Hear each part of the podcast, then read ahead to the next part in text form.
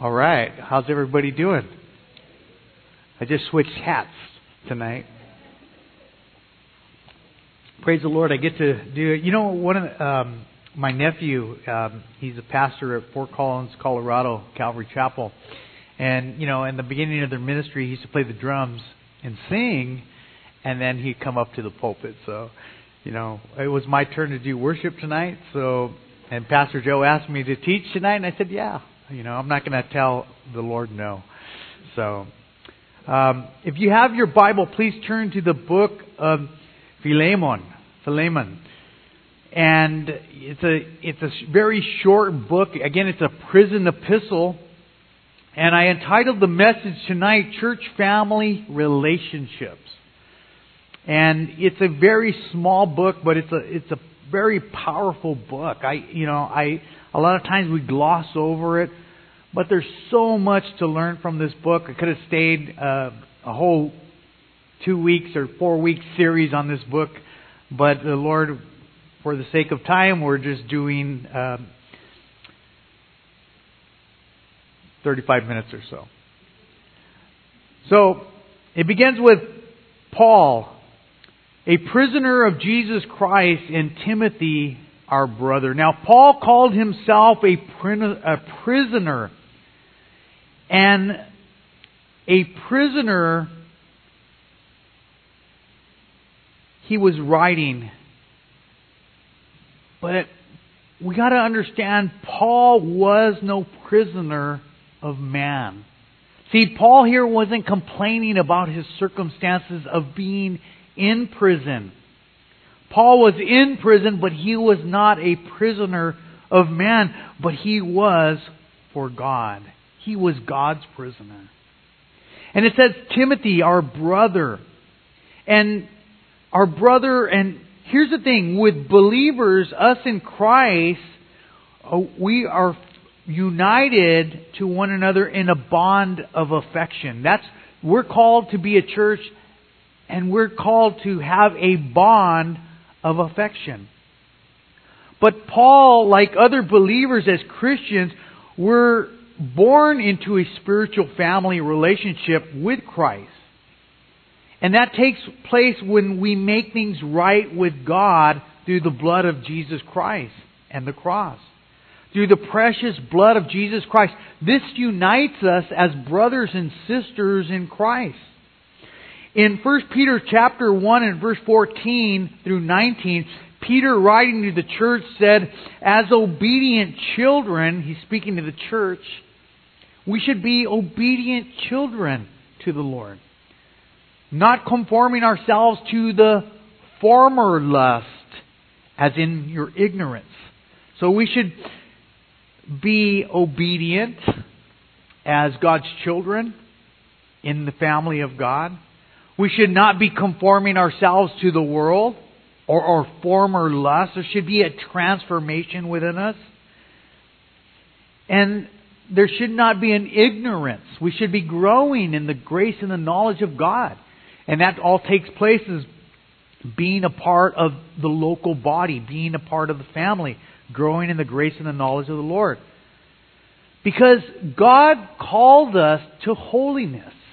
He's called us to His family, but He's called us to be holy. And that word means to be set apart. To be set apart for His work. So, our conduct as brothers and sisters, as Christians, is very important. Because in 1 Peter chapter 1 verse 14 through 19, God says, Be holy, for I am holy. And if you call on the Father, who without partiality judges according to each one's work, he says, Conduct yourselves through your time and your stay here with in fear. And that word fear is that Peter here is talking about wasn't a fear uh, of a cowardly fear or a cowardice of man. Again, Paul wasn't a prisoner of man, he was a prisoner of God. So here Peter is saying that the, the children of God should be reverent to God, not cowardice of man.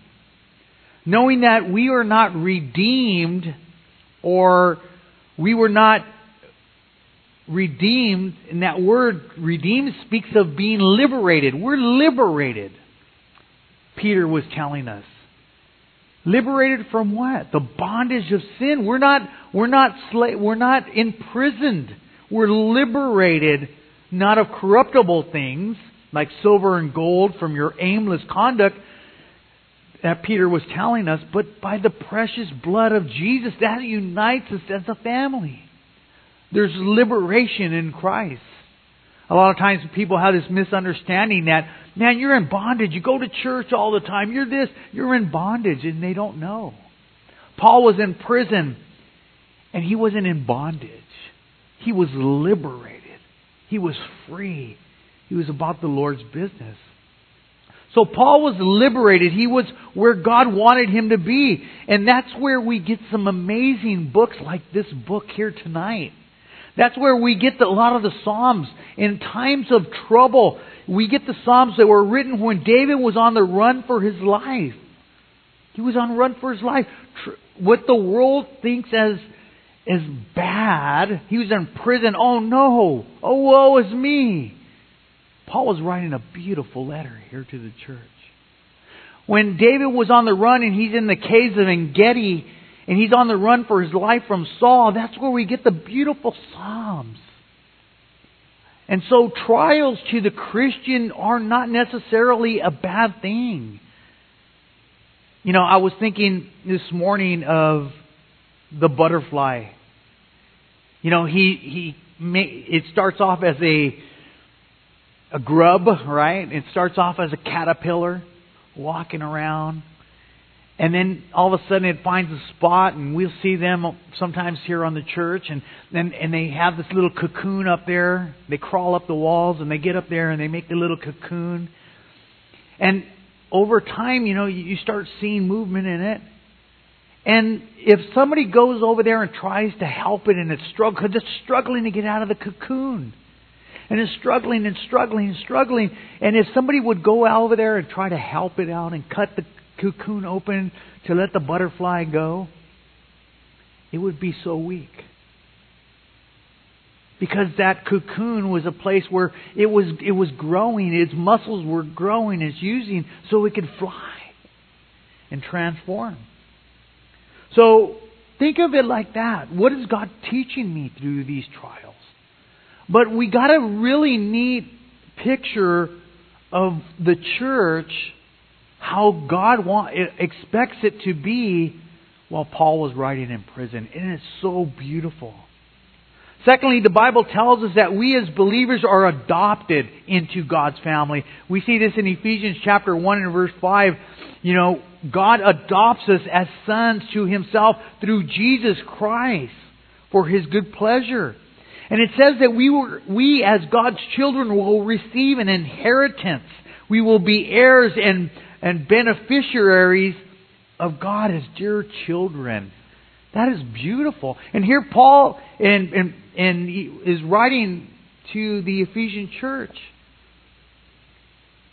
However, prior to our conversion, we're not family. A lot of people believe, oh yeah, we're all in God's family. Well, no, we're not. Prior to conversion, we're shut out of fellowship and intimacy with God. We see this in Isaiah 59 2. The Bible makes it clear that our sins have separated us from God. But not in the extent that God doesn't know what's going on or God is separated, He doesn't know what's going on. Because it says, Behold, the Lord's hand is not short that He cannot save, nor His ear heavy that He cannot hear, but your iniquities have separated you from your God. Your sins have hidden his face from you that he will not hear you. It's not that God doesn't hear you. It's that you're tuned out. Why? Because of your sin. Sin separates us from God. But God knows all things. Even though sin separates, He knows what the sinner's doing. He's omnipresent, so He knows whatever is going on. And He's omniscient. He knows every thought and detail. He will not hear because sin. But God, in His grace, sent the Holy Spirit to convict us of our sin. He initiated the relationship with us. That's how we got saved. We recognized we were sinners and we needed a Savior. And that was the work of the Holy Spirit. And it, He did it to each one of us differently. Why? Because He knows His children. He knows He's calling you out of darkness into a personal relationship with Him. You see, so God has made provisions. Ephesians chapter 2 verse 13 tells us that we as believers were, one, were unbelievers were once far, but he, we have been brought near in a personal relationship by the blood of Jesus Christ. That makes us family. We're family because of the blood of Jesus Christ. But unfortunately, those, there are those who think they have a relationship with God by religious practice, works, or, or they're serving, or they have a family lineage or a heritage. But that's not true. Many of our sons and daughters believe they have a relationship with God and they're okay with God because of our relationships, and that is not so. We see this in 1 John chapter 2 and verse 5. The Bible says, But whosoever keeps my word, truly the love of God is perfected in him. By this we know that we are in him, in a relationship with him. He who says he abides in him ought to also walk just as he walked. And as Pastor Joe said earlier in the message this morning, there must be evidence that you are in the family. There has to be evidence of salvation. And that's a relationship, transformation. And that takes place as part of the work of the Holy Spirit. Jesus said in John chapter 14 verse 21, He says, He who has my commands and keeps them, it is he who loves me, and he who loves me will be loved by my Father, and I will love him, and I will manifest myself to him. And here's the thing ask the Lord, Lord, manifest yourself to me. I'm your child. I love you. Forgive me, cleanse me, wash me. Let there not be anything in my life that would hinder you from speaking to me. Forgive me. Help me to walk like you and manifest yourself to me. Why? He said he would. I want God to speak to me. And he will, dear children. And lastly, as God's children, what sets us apart, Hebrews chapter 12 verse 8 tells us that God correct, corrects our behavior when we are living in a way that needs correction. Here's the thing God corrects His children. If you're not being corrected and you're living in a way that you're okay with it and you're going in the way of the world and you're okay with it, here in Hebrews chapter 12 verse 8 it tells us you're illegitimate. You're not a child of God. The child of God should feel conviction when you're wrong. The child of God should hear when he hears the word of God, there should be some correction. Hey, I need to get right. I need to hear the Spirit of God. Why? Because I'm his ch- child. And if you're not feeling convicted or there's no transformation, here's the thing. I have to take an inward look. I have to take, be honest with God and say, hey, and, and Holy, ask the Holy Spirit, show me if there's errors in my life. And He will show you. And He'll correct you. But I love God, how God works. He will not only show you, He'll help you to overcome. And that is wonderful. The work of the Holy Spirit. So Paul in the prison is in prison here at this time, and Timothy was his assistant tending to his needs. Timothy was his liaison or his contact between his spiritual family and himself while he was there in the prison. And he continues here in verse, the end of verse 1 and 2 to uh, Philemon, our, our beloved friend, our fellow laborer, to the beloved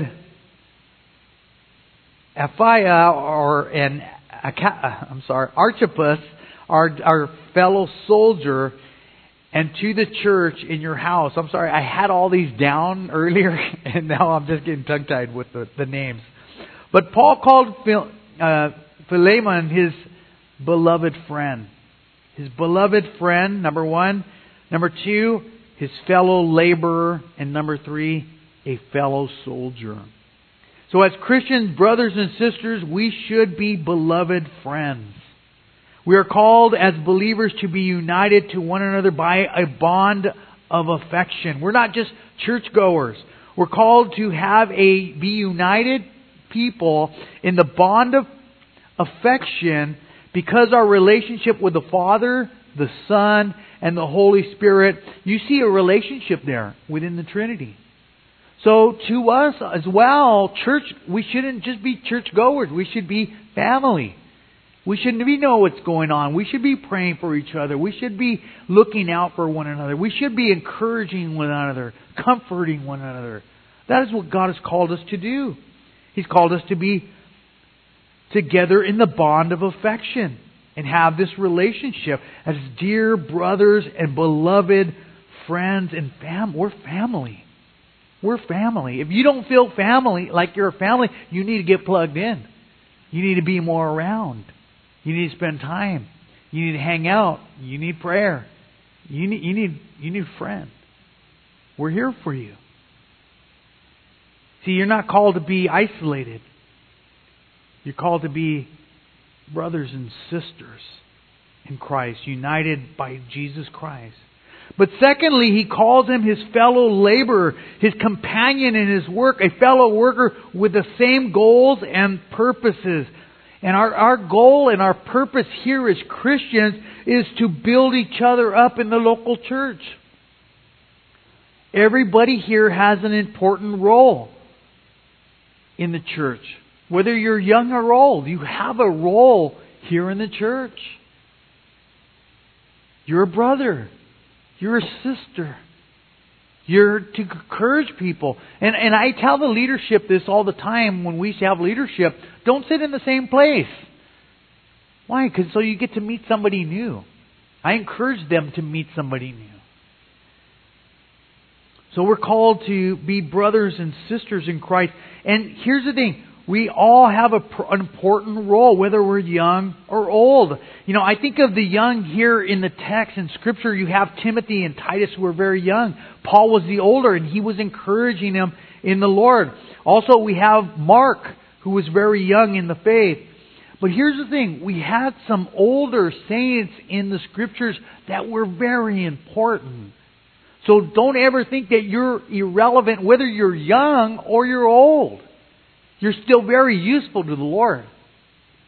Because remember when uh, the book of First Timothy was written because the young pastor needed encouragement from the older man.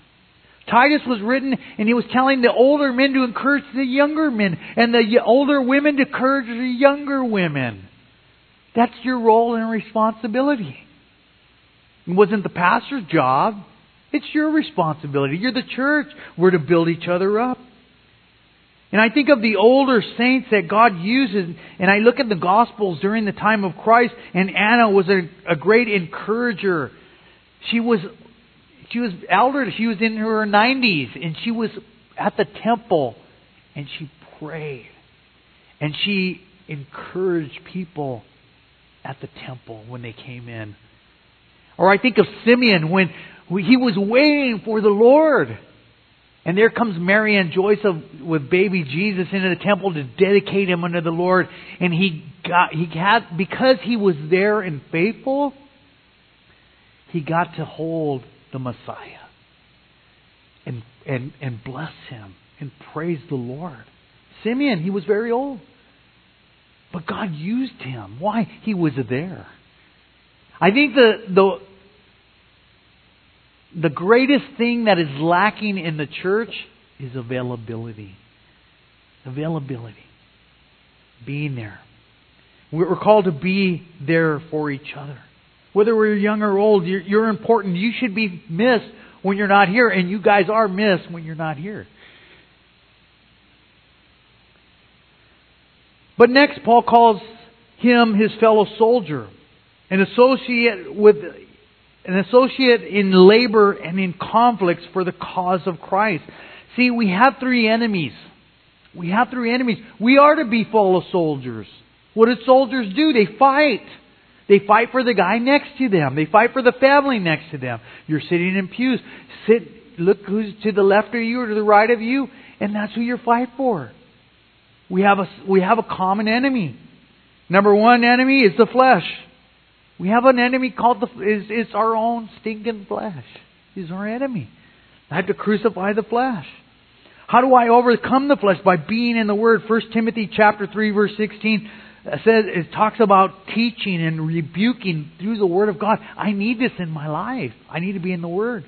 Personally and corporately here with my pastor.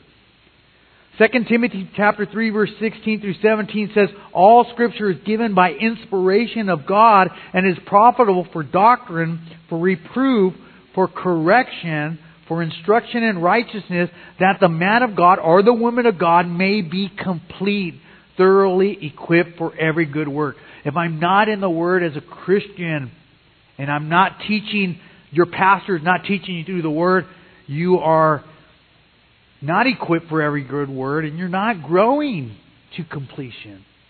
There's no transformation. The Word of God is the only thing that could transform a Christian. A Christian that's not transforming is not a Christian in the Word. You need to get in the Word. We have those three enemies. The second enemy is the world. The world. It wants to conform us to its image.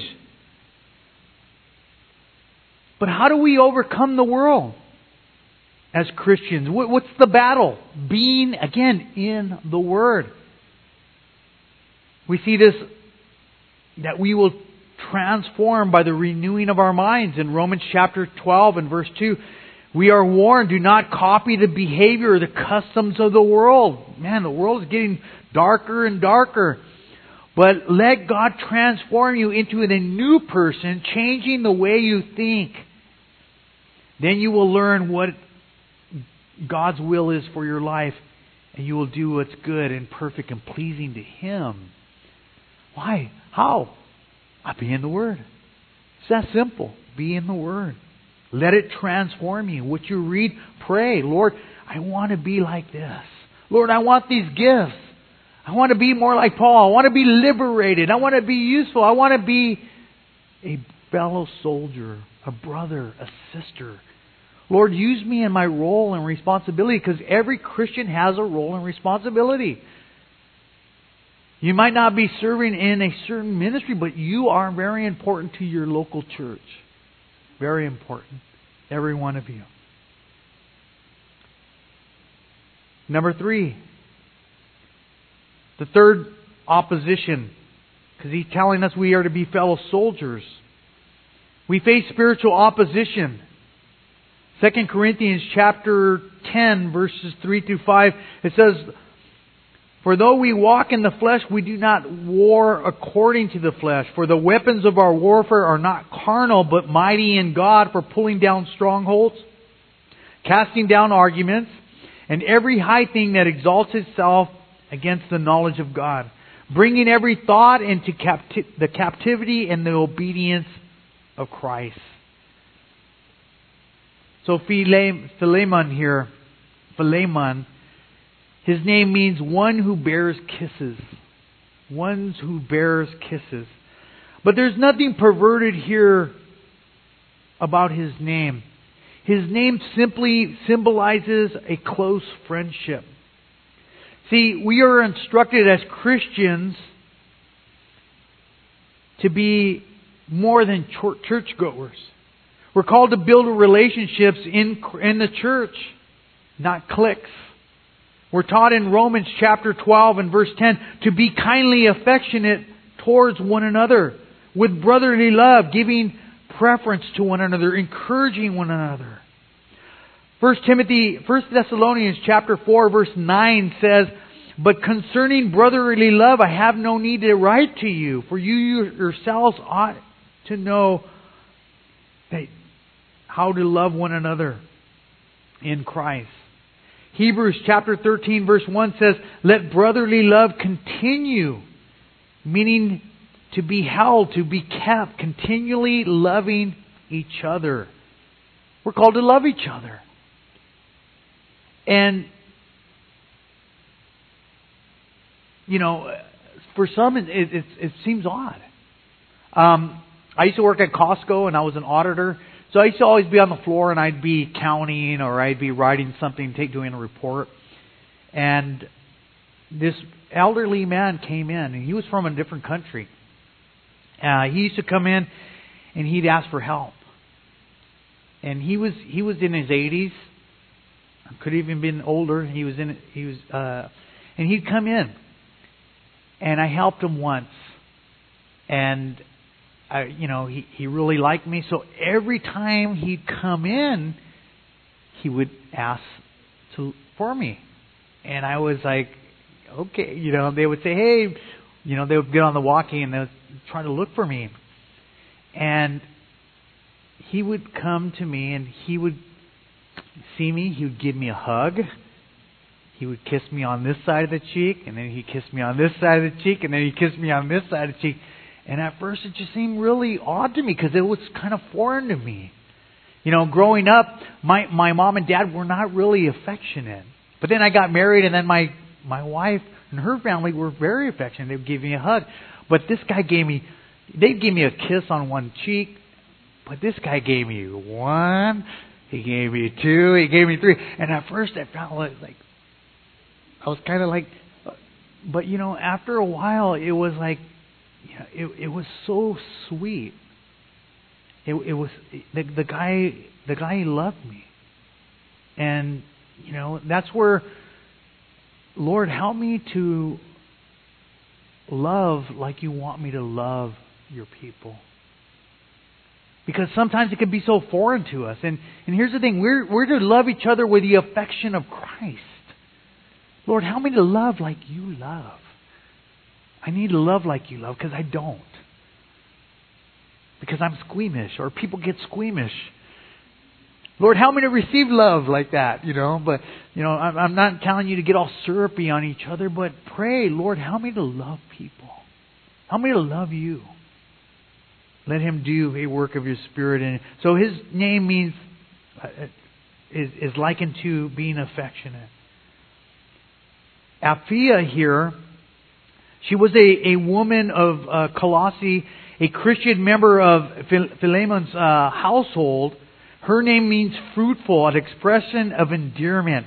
Her name suggests having a sweetness or a delightful character. She had a, her name speaks of having a sweet or delightful character. So, too, as Christians, we should have a likable character, a delightful character. We should be likable. We should. And here's the thing back in the Old Testament, Israel really missed out. Because really, Israel was created, was there for the, to bring in the Messiah, but they were to be a witness to the world. But their witness was bad at points. Zechariah chapter 8 verse 23 says, Thus says the Lord, in those days ten men from every language and every nation will grasp the sleeve of a Jewish man saying, Let us go with you, for we have heard that God is with you. Why did they want to be with him, as Zechariah says here? Because God was working in their lives. And just think, God working in your life and you don't want no part of those stinking people. We could have that attitude as Christians. I don't want to be around those people. Oh, they make me so mad or they disgust me. Lord, help me to love people like you love people. Even the sinner. The Bible says God demonstrated His love for us while we were yet sinners, that He died for us. The greatest act of love was dying for people who didn't really care. Loved them the affection of Christ. Lord, help us to have a delightful character. Next is our Archip, Archippus. Man, I'm blowing these names. His name means master of the horse. Master of the horse. He was a, uh, this man was a Christian overseer of the church at, at Col, uh, in Colossae. Uh, Paul wrote a letter encouraging him in Colossians chapter 4 verse 17. He said to uh, Archippus, uh, take heed in the ministry in which you receive from the Lord that you may fulfill it. So Paul was telling this man here to take heed to the ministry you receive from the Lord. So each one of you has a ministry that you receive from the Lord. Be careful to take care of it. Whatever God has called you to do, make sure you're doing the best under the Lord. You received it from the Lord. Fulfill that. Lord, say, Lord, what do you got for me? What did you call me to do? Help me to fulfill that role. And I say the same thing to our overseers. Take heed to the ministry which you've received from the Lord that you may fulfill it. In other words, pay attention to the ministry that God has, you have received from the Lord. Because God has called us to be good stewards. We see this in Luke chapter 12, verse 48. Too much is given, much more is required. Now, here it mentions the house churches. Uh, house churches are good in their, number one, let me make this clear, in their infancy stages. There's a lot of Christians now who believe that they can just go have house church. Um, no, that, that's not right. Like I said, in its infancy stage. You know, Pastor Joe started out in an apartment. You know, Pastor Ross started out in a, in a home, in a house, in the living room. My nephew David started out in a home with, with five people. And it was like that for the most of 10 years. And then and then they started to grow at 15 years, and now he's in 20 years, and, and they're, they're still growing. And he, now he's on the radio, praise the Lord. But during its infancy stage, yeah, you could start off in a home. But it needs to grow, and there needs to be order and leadership and, and, and discipline and order. And that's the same thing that happened in your church. It started Golden Springs started out in in a home, and here we started out in an apartment. And praise the Lord, and we grow. But here in verses three through four, Paul continues with his greeting, "Grace to you and peace from God our Father and the Lord Jesus Christ. I thank my God, making mention of you always in my prayers." So here he's talking about the grace of God, then the peace of God with the Father through Jesus Christ. So Paul, here he's making mention, making mention of you always in prayer. That's a great example for us. Start, you know, I know sometimes we generally pray for the church, but write some names down and start praying for them. You know, I, I had a list uh, one day, not to boast, but I, I had a list one day, and then I have a, a list of names that, that I pray for, and you are all are all pretty much on it. And then I started adding children and grandchildren.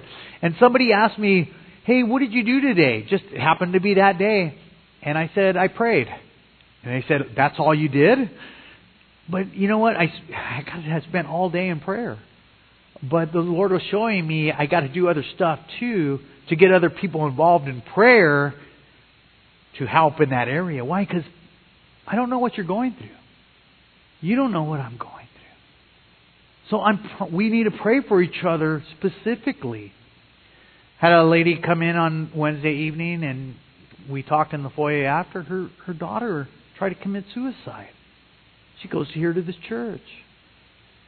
We need to pray for each other. You know, I think I was talking to the, the youth uh, leaders this morning uh, after service of the signs of the times that we're in. In the 1930s,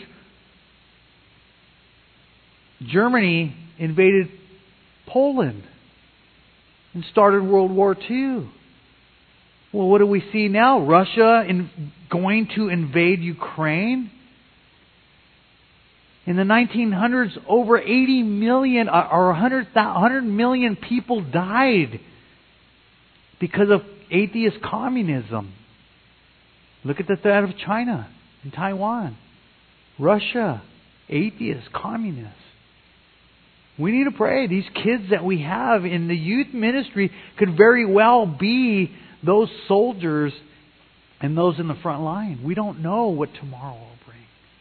The parents in the 1930s, the early 40s didn't know what was going to happen. We need to pray for souls.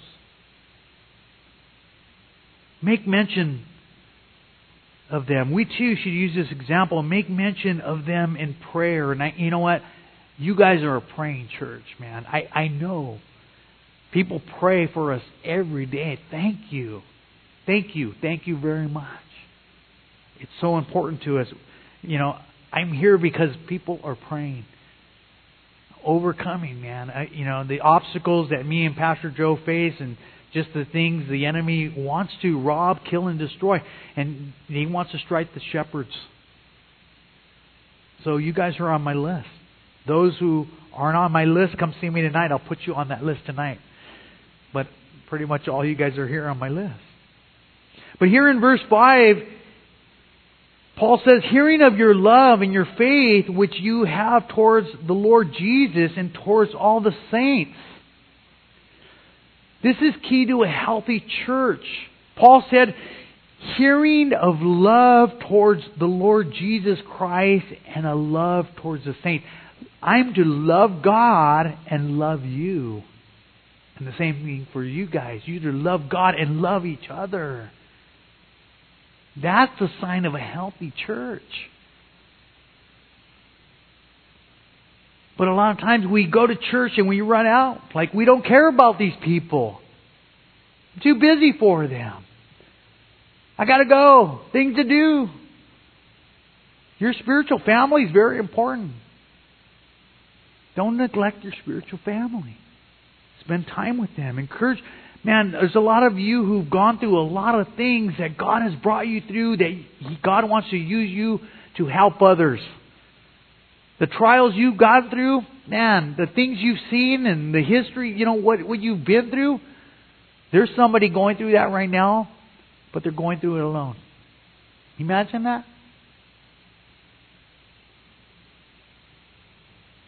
The Corinthians tells us we're to comfort those with the comfort in which we were comforted. God got us through. So we can be cheerleaders and encouragers that God can get you through that. Why? He's brought me through that. He'll get you through that.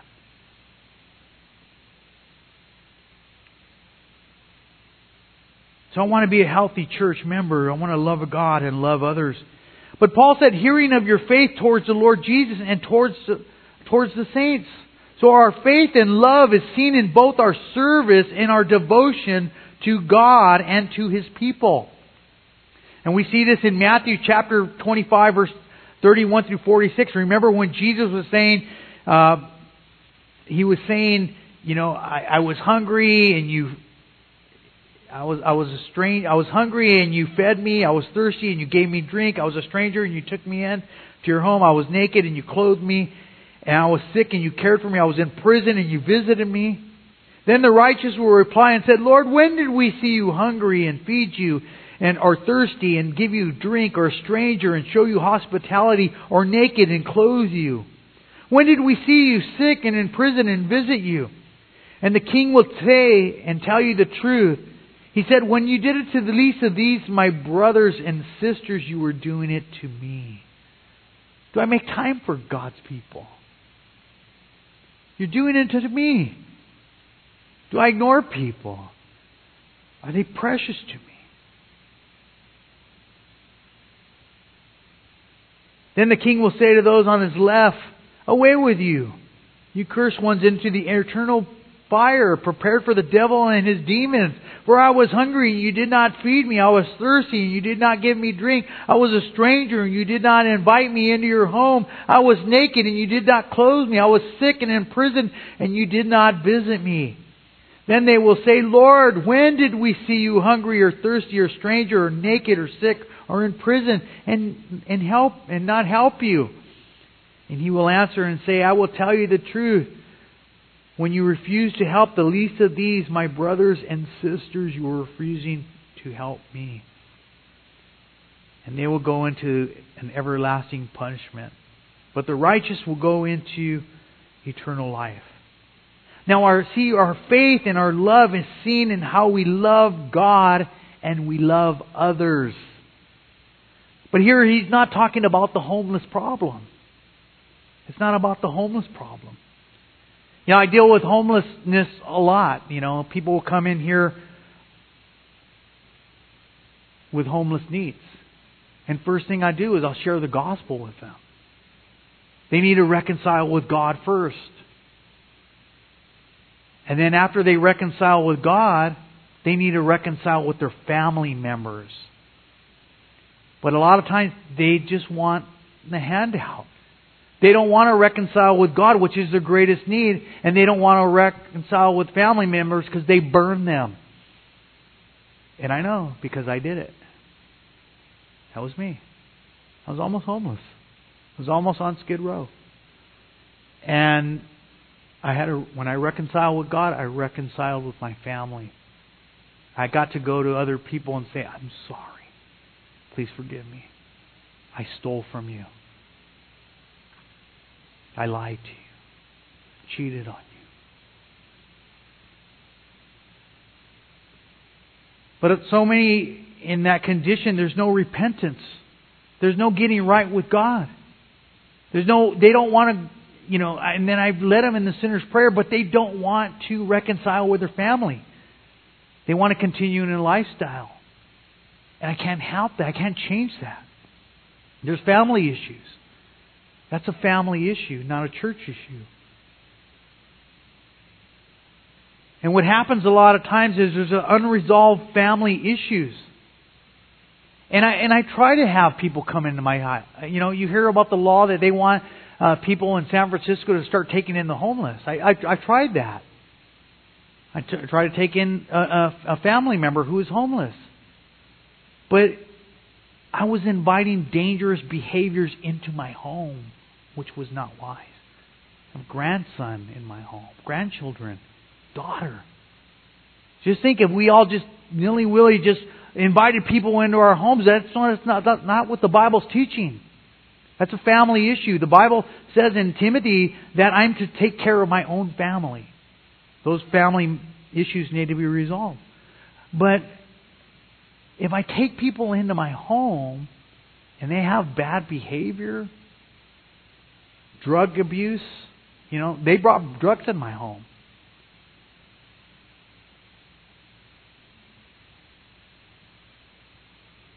They were doing things that were kind of inappropriate when I was there. Just imagine if I what was take what it would take place if I wasn't there. God showed me, hey, this is not good. I could love them, but I can't have them in my home. I'll feed them, give them a drink. But when it comes to family, that's where I'll take care of as much as I can. But there has to be that transformation from God. Here in verse 6 through 7, it says that the sharing of your faith, and so he's talking about character, then the sharing of your faith may become effective by the acknowledgement of every good thing which is in you in Christ Jesus. For we have a great uh, consolation or comfort in your love because the hearts of the saints have been refreshed by you, brother. He's still speaking to his brother here. And here in verse 5, Paul was saying he was hearing the love and the faith of his brother. I heard of your love and your faith towards those in the Lord Jesus, towards all the saints. He had a right balance of love. The right balance of love is I love God and I love people. I love God and I love people. That's a right balance of love. Because we can love God and hate people. That's not a right balance. There's something wrong here. I need to pray, Lord, help me to be rightly balanced. Because I could love things. I could, I could love unbalanced. I could have an unbalance of love and affection. Misaffection. I could love the world more than God. That's bad. You know, you could love your sport or your thing more than your spouse. You got to be careful. unbalanced love. But Paul had, Paul here was speaking of a right balance of love, loving God and loving people. And here in verse 6 through 7, it says, when you do have that right balance of love for God and for people, the sharing of your faith becomes more effective and it's seen in every good work that you do in Christ. So your conduct really does matter to God. Colossians chapter 1 and verse 10 says that you, Christian, may walk worthy of the Lord, fully pleasing Him, being fruitful in every good work and increasing in the knowledge of God. That's where you're to be. Have that right balance. Love God, love people, walk worthy of the Lord, and you will fully please Him. And then you will be fruitful. It will affect how you minister to people.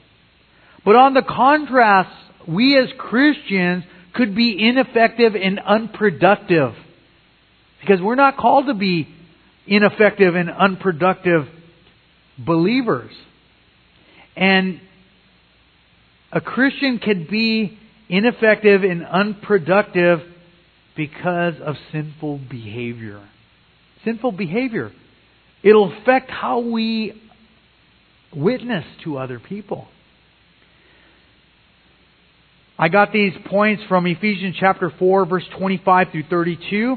It says, Therefore put away lying. Let each of one of you speak the truth to his neighbor, for we are members of one another. So we can be ineffective or unproductive because we have, we, we have a, a lying tongue. Bad habit. Number two, we could have an uncontrolled anger issues. Ephesians chapter 4 verse 26 says, Be angry, but do not sin. Do not let the sun go down on your wrath, nor give place to the devil. You see, anger in me, I can be an ineffective and unpro- unproductive Christian, not flourishing as God intends me. It could be stealing. It says, let him who still, still no longer. It could be laziness. I could be a lazy Christian. There are lazy Christians. You just want to be served all the time. I don't want to serve. I want to be served. It could be lazy. But it says, but let him rather labor, working with his hands what is good. I could be a selfish Christian. But here in Ephesians it says that we should be able to share with those who have a need. I could have foul language, it says here.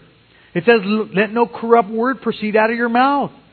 But what is good and necessary for edification, for building up, that we may impart grace to the hearers. So why is this so important? Why is our conduct as Christians, as children of God, so important? Ephesians chapter 4 and verse 30 says, so that you do not grieve the Holy Spirit in your life. We could be grieving the Holy Spirit in our lives. Here are a few more sinful behaviors or attitudes bitterness, anger, wrath, clamor, evil speaking. Paul says, let these be put away with you with all malice, being spiteful, being mean, being nasty, and being cruel. Here, you know, in the prison epistles, he's, he's telling us be kindly affectionate. Be, and, and have that right balance of loving God and loving others. And you'll be effective witness for my glory, and you'll be fruitful. But I really have to ask myself, are there some things here in my life that need to be out? Lord, take them out. Transform me. Ephesians 4:32 says to the church, "Be kind to one another, tender-hearted, forgiving one another, even as God in Christ has forgave you." And here it's speaking of continually loving and forgiving and being tender-hearted. Why? Because we're going to have rough times. We're going to get on each other's nerves. We have a relationship. Marriage relationships are not always sweet and spice. We sometimes we have little little friction, but we love each other. We're committed to each other. We ask for one another to forgive each other. We don't grow hard in hearts. We're, we're tender hearted. Be tender hearted. Even as God forgave us, God forgave us all our sins. We need to be forgiving. Forgive my brothers and sisters, and they offend me. Here's the thing, Christian. We can be either wings or weights. Wings or weights. We could lift people up. Wings. I want to lift people up. Or I could be a weight and just weighting people down. Lord, I pray that we are wings and not weights. That we would have this comfort as pastors. Comfort in knowing that you love your pe- the people. But here he says, and he was comforting by his brother Philemon here, and it says, "You ref- the saints have been refreshed by you." Man, you're so refreshing. I want to be a refreshing brother or sister to refresh people. You know, the word refresh makes me think of Psalms 133 verses 1. 133 verses 1 through 3. Listen to the Psalm of David. It says, Behold, how good and pleasant it is for brethren to dwell together in unity. Wow. God wants us like this. How good and pleasant it is for brethren to dwell together in unity. He said it's like the precious oil running upon the head and the beard of Aaron, just running down the edges of his garment. And that oil pouring over him is, is a symbolic of the, just the Holy Spirit, just anointing falling on his people. God's Holy Spirit just falling on his people. When there's a unity. He says it's like the dew of Hermon Mount Hermon, descending upon the mountains of Zion. For there the Lord commanded his blessing forevermore. Like the, the dew, you know, you, you go to Israel and you see this mountain and it has snow there and there's a desert and that dew, that dew that comes down in the night from that, and it's just refreshing. God wants us to be filled with the Holy Spirit. He wants us to, to be refreshing. Wow, it sounds beautiful. He says, For there the Lord commanded the blessing, life forevermore. How pleasant, how pleasant it is for brethren to dwell in, in unity. Now, here Paul in verse 8 has a personal request regarding the church and this brother. An unresolved family issue. Paul said here, therefore, though I might be very bold in Christ to command what is fitting, yet for love's sake I rather appeal to you. Being such a one as, uh, as Paul, the aged, and now also a prisoner of Christ. But notice Paul wasn't demanding something. He said, I might be very bold in Christ to command you, but rather appealing for love's sake. In other words, he, he, he has the epistle, he's an apostle. He had the authority in the church to tell them what to do. But he's appealing to him, do the most loving thing. He could have got involved, but he was wanting them to, to work out their disputes.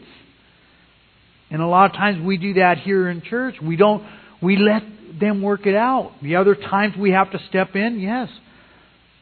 But Paul is appealing for them to love and work things out for love's sake.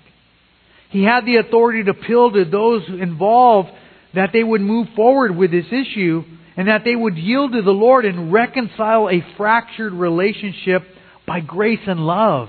We have to have grace for one another and love for one another. Grace mean grace is an awesome thing. The, even in the word it says, "Be strong in grace." That seems like an oxymoron. How do I be strong in grace? That means somebody's going to offend me. I want to give them grace. They don't necessarily deserve it. Grace. I'm going to, I'm going to give them grace. why here in the text there was a fracture of a relationship. And in verse 10, we see it names the offender, Onesimus. His name means one who is profitable or useful. Paul said here in verse 10, I appeal to you for my son, Onesimus, whom, you, whom I have begotten in my chains. In other words, he came to faith when we were in prison. Who was once unprofitable for you, but is now profitable for you and me. I am sending him back to you, therefore receive him, because the indication is he didn't want him back. That is my own heart, whom I wish to keep with me. I wanted to keep him with me, that on your behalf he might minister to me in my chains for the gospel. But without your consent, I wanted to do nothing. That your good deed, good deed might be by, not by compulsion, as it were, but voluntary. In other words, I don't want to force you to do something that you don't want to do. He's appealing for this young brother who offended Philemon. But what happened is, it says here, I have begotten in my chains. We don't know the full extent of what uh, Onesimus did, but apparently he was a runaway slave who got saved through the preaching of Paul. And he became very useful to Paul where Paul was in prison. But Paul here was telling them he got right with God. Remember? Remember I was telling you about the homeless? He got right with God. And now what is Paul telling him to do? Go make it right with your brother. Go make things right. And he's appealing to Philemon And here's the thing although the Bible does mention slavery, it never endorses it. Biblical Christianity changed culture and how we treat others. The Bible tells us that they're created in God's image. Therefore, I'm to treat everybody as though they were in the image of God. James says people are created in a similitude of God, in the likeness of God. Therefore, that's why when I murder somebody, or I lie to somebody, or I cheat on somebody, or I hurt somebody, they bear the image of God. That's why God takes offense. Because He's created them in His image. That's why God takes it personally when we sin against each other. Because you're sinning against somebody He's created in His image. Although here in this time, in biblical times, slavery was different. In these times, it, it, it wasn't in most cases. Here, slavery, when it's speaking here, is a voluntary living employee, not forced slavery like we see here in the United States in the you know the early part of our our, our country. This was a debt um, servanthood. It would be mostly fairly compared to an apprentice position. You know, Luke was a slave. And he was given to Paul to go on his missionary journey. But in a slave, in a sense, that he was paying off a debt he endured. Indent, the word is in, in, indentured. Um, required by a contract to work for another for a period of time. It was much like uh, servitude during the Americans' founding when, when we founded this country. When people would work for approximately seven years to pay off a debt for their passage to the New World, they worked here for seven years. And then they became free. It's like I would live in your house and I would work for you for seven years and then I would be free. It's like they liken it to okay, um, I made a deal with you for crops. Um, you know, I was gonna, you know, get your seed, and I was gonna do, I was gonna plant. You have seed, and I got the seed. I borrowed it from you, and I promise you, when my corn is grown, I'm gonna give you a portion of that. And so what happens? He borrows the seed he goes and plants the seed, and then there comes locusts, right? Things happen, bad weather or drought, and he doesn't, he's not able to produce the crop to pay back that person for the seed. So what they would do is they would say, okay, what I'll do is I'll work for seven years for you to pay off my debt. And so here in, in this thing, we don't fully know the extent of it, but he owed him something.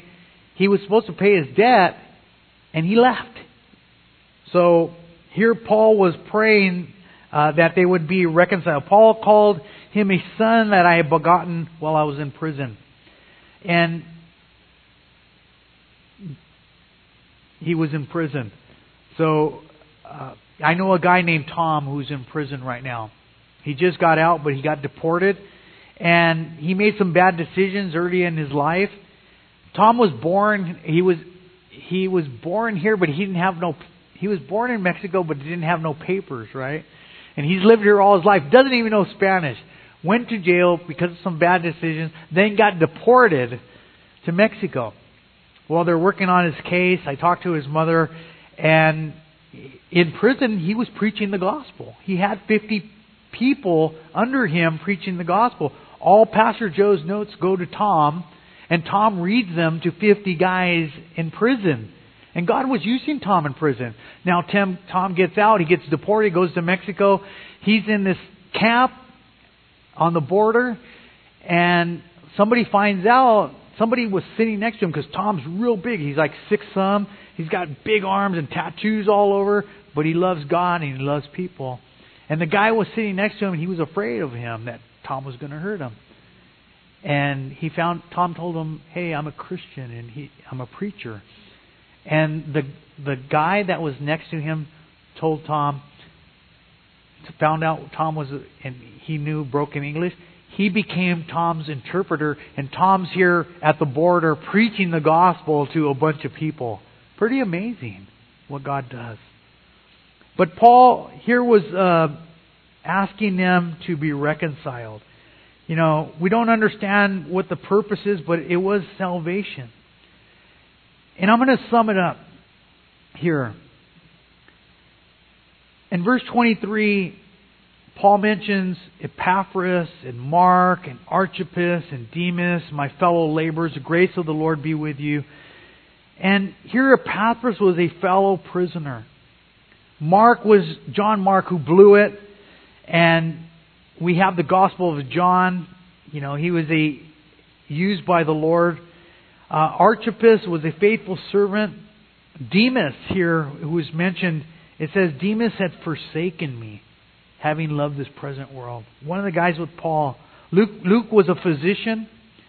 And like Paul, Timothy also, and Philemon here, you know, one of the things here that I see in this whole chapter is we're like, as believers, we're like Onesimus. We formerly offended God. But, but through a relationship with Jesus Christ, we're reconciled with the Father. And now we're called to reconcile with each other. And I see Philemon like, like the Lord. One who has a bond of affection. He's blameless in conduct and character. He's reverent. He has his love right. He treats uh, the people like his family.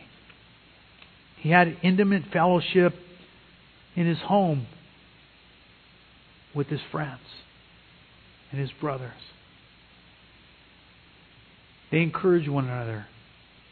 They fought for one another. They prayed for one another. They loved one another. And you know what? We want to be that church like that. Like Jesus until he comes. But that all takes place through the work of the Holy Spirit in our lives. Let's pray. Father, we love you. We thank you for this word, Lord. Father, there's so much in it. It could have went uh, a, a couple more hours on that, Lord. But Father, I pray, Lord, that we would reconcile with you, that we would reconcile with each other. We pray for a work of your Holy Spirit. We thank you for for saving us. But also transform us, Lord. Help us to be like your servant, your servant Philemon, like your servant Jesus. Help us to love one another. Help us to be faithful. Help us to be fellow workers, beloved brethren and sisters. Help us to be fellow soldiers for the for the sake of souls. And help us to be fellow builders to build up the body of Christ, to encourage one another. Help us to be faithful until you come. Father, we love you. We thank you. In Jesus' name we all say, Amen.